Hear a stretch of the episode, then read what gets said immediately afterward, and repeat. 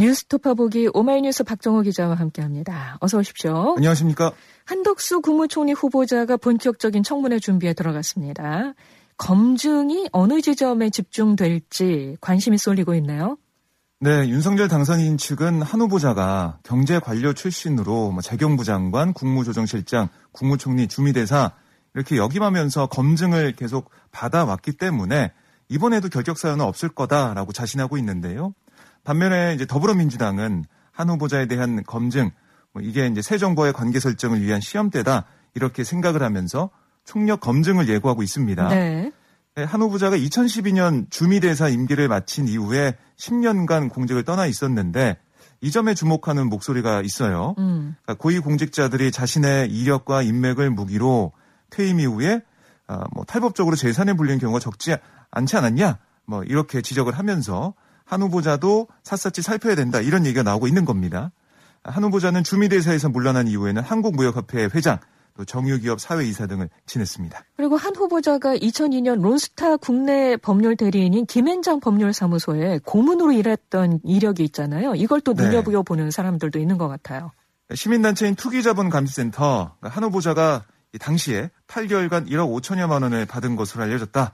론스타의 외환은행 불법 매각 은폐에 관여한 게 아니냐 이런 의혹을 제기하고 있습니다. 아, 또 이 저축은행 사태 책임론을 제기하는 사람들도 있는데요. 시민단체들은 한 후보자가 이 재정경제부 장관 시절 기업대출 한도를 무제한으로 풀어주도록 이 저축은행법 시행령이 개정되는 바람에 저축은행 부실화가 시작이 됐고 이천십일 년 일조 원 넘는 피해를 일으킨 저축은행 사태로 이어졌다. 이런 주장을 펼치고 있습니다. 한 후보자가 어제 이 청문회 준비단 사무실에 첫 출근했거든요. 그러니까 기자들과 만나서 어떤 얘기를 했냐면 론스타 문제에 대해서는 이 국가정부의 정책 집행자로서 관여한 부분은 있지만 김앤장이라는 사적인 직장에서 관여한 바는 전혀 없다. 아, 이렇게 강조를 했는데요. 인사청문회에서 이 사안이 좀 집중적으로 다뤄질 가능성이 커 보입니다. 네. 윤 당선인 측은 다음 주에 내각 구성 완료를 목표로 인선 작업에 속도를 내고 있다고 합니다. 이 한덕수 총리 후보자에게 지명 전에 지난 일 일에 이미 인선안을 넘겼다고도 하고요. 네. 내각을 어떻게 구성하고 있는지 곧 나올 것 같은데 어, 어제 윤석열 당선인이 유능하고 일 잘하는 정부가 중요하다 이렇게 말을 했어요. 그렇습니다. 윤 당선인은 인수위 기획위원회 첫 전체회의에서 이렇게 얘기했습니다. 우리는 국민의 공복이고 국민의 머슴이다.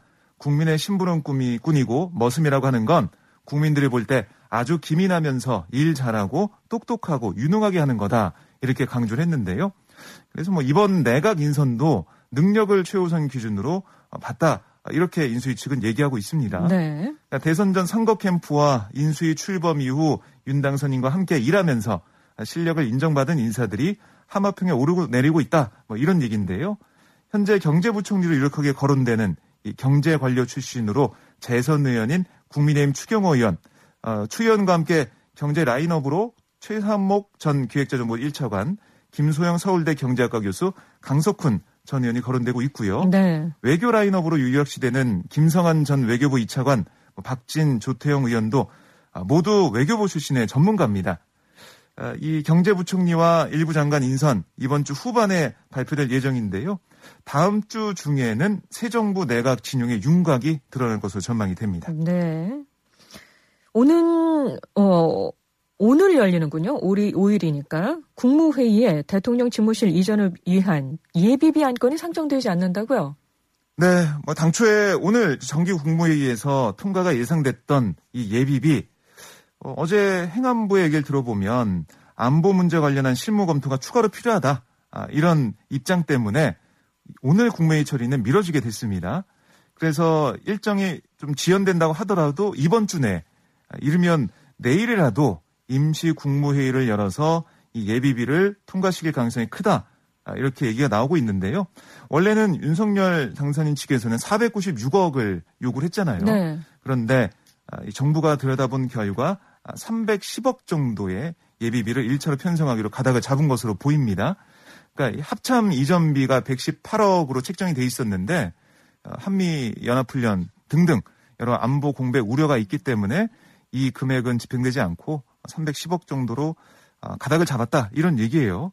그런데 이 윤 당선인 측에서는 내부에서는 아니 삼백십억을 받기에는 어, 이건 어려운 거다.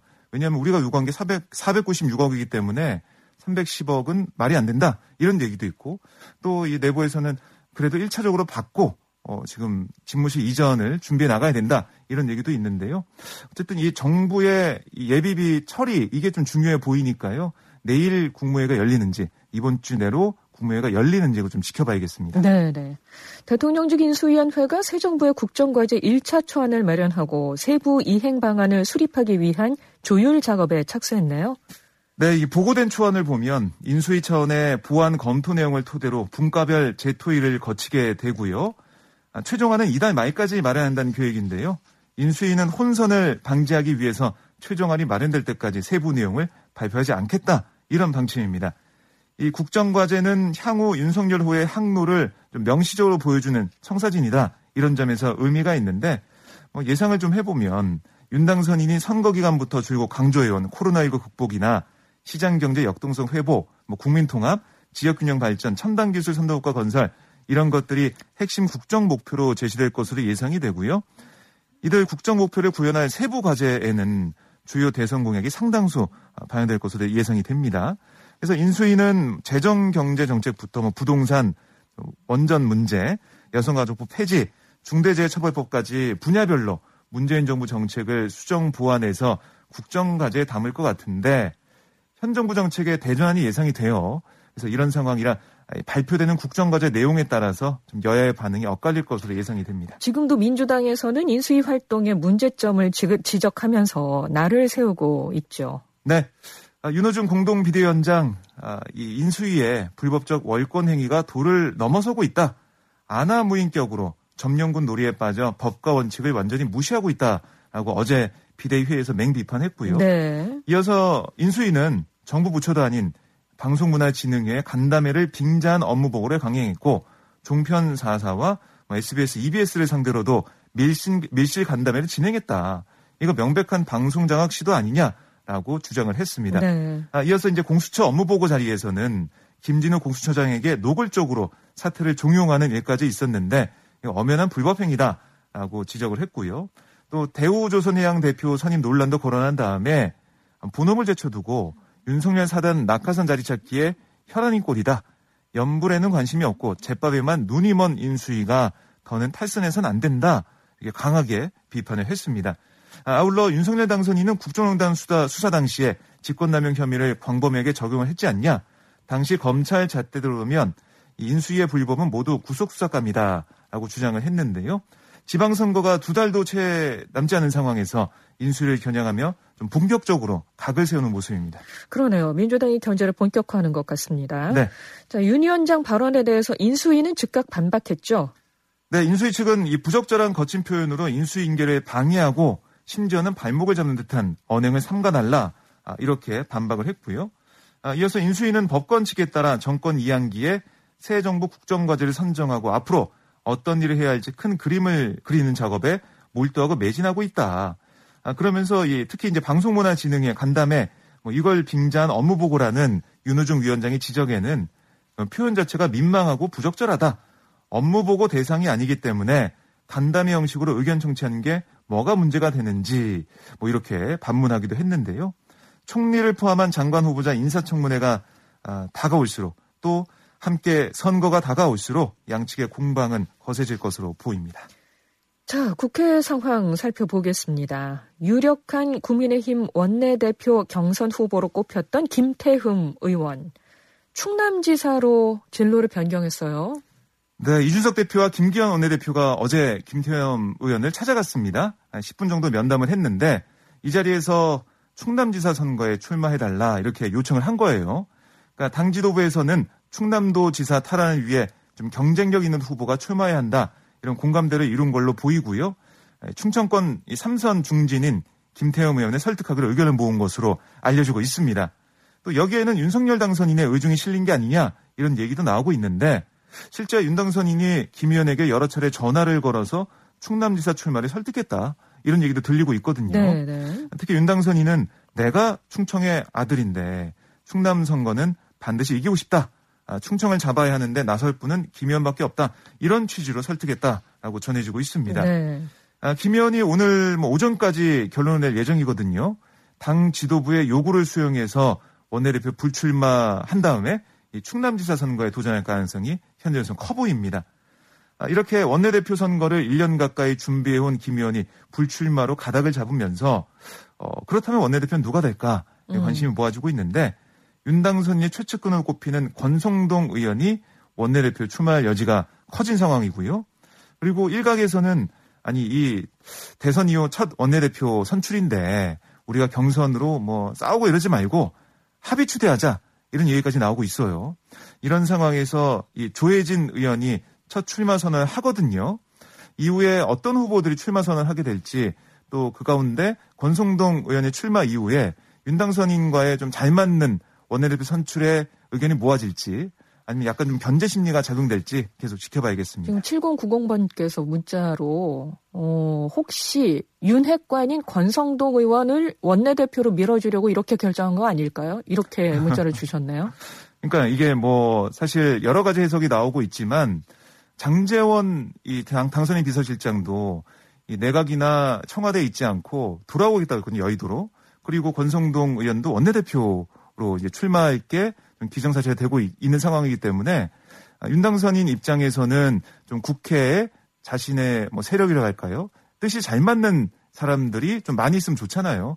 그런 면에서 윤핵관 뭐 국회에서 어떤 역할을 할지 좀 지켜봐야겠습니다. 네. 민주당 국회의원 칠십여 명이 기초의원 중대선거구제 도입을 촉구하면서 국회 앞 무기한 동, 농성에 돌입했습니다. 네, 이탄희 의원 등 민주당 의원 일흔네 명은 국회 본청 앞에서 기자회견을 열고 국민의힘의 막무가내식 정치개혁 의지 거부를 규탄한다. 대선이 끝난 바로 다음 주 국회 정개특위에서 민주당은 양당 나눠먹기로 독식하는 기초의원 이 인 선거구 폐지 등의 정치개혁 법안 논의를 제안했지만 국민의힘은 이걸 협상 안건으로 다루는 것조차 거부했다라고 주장을 했습니다. 그러면서 이 인 선거구제 폐지법 심의에 즉각 참여하라. 라고 국민의힘을 압박했는데요. 성명서에 이름을 올린 의원들은 어제부터 조를 짜서 국회 본청 앞에서 무기한 농성에 돌입한 상황입니다. 그러니까 이 다당제 실현 차원에서 기초의원 삼 인 이상의 중대선거구제 도입을 주장하는 민주당과 이 광역의원 정수부터 조정해야 한다는 국민의힘에 맞서는 상황인데요. 정의당은 여기서 국민의힘 물론 민주당을 향해서도 적극적으로 좀 행동해라, 법을 고쳐라 이게 주문하면서 국민의 열망을 살피라고 촉구하고 있는데 지방선거가 두 달도 안 남은 상황에서 선거구 획정과 선출 방식이 정해지지 않은 상황.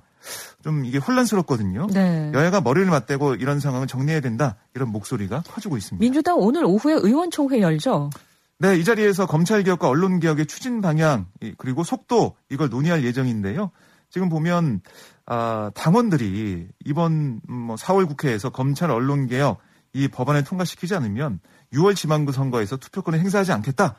이렇게 얘기하면서 의원들을 압박하고 있거든요. 네. 오늘 의총을 통해 개혁에 대한 당의 의견이 어느 방향으로 모아질지 주목이 됩니다. 검찰개혁, 언론개혁 관련해서 어떤 내용이 나오는지도 좀 봐야 되겠습니다. 그렇습니다. 예, 민주당 의원총회 주목해 봐야겠고요. 지금까지 오마이뉴스 박정우 기자 고맙습니다. 고맙습니다.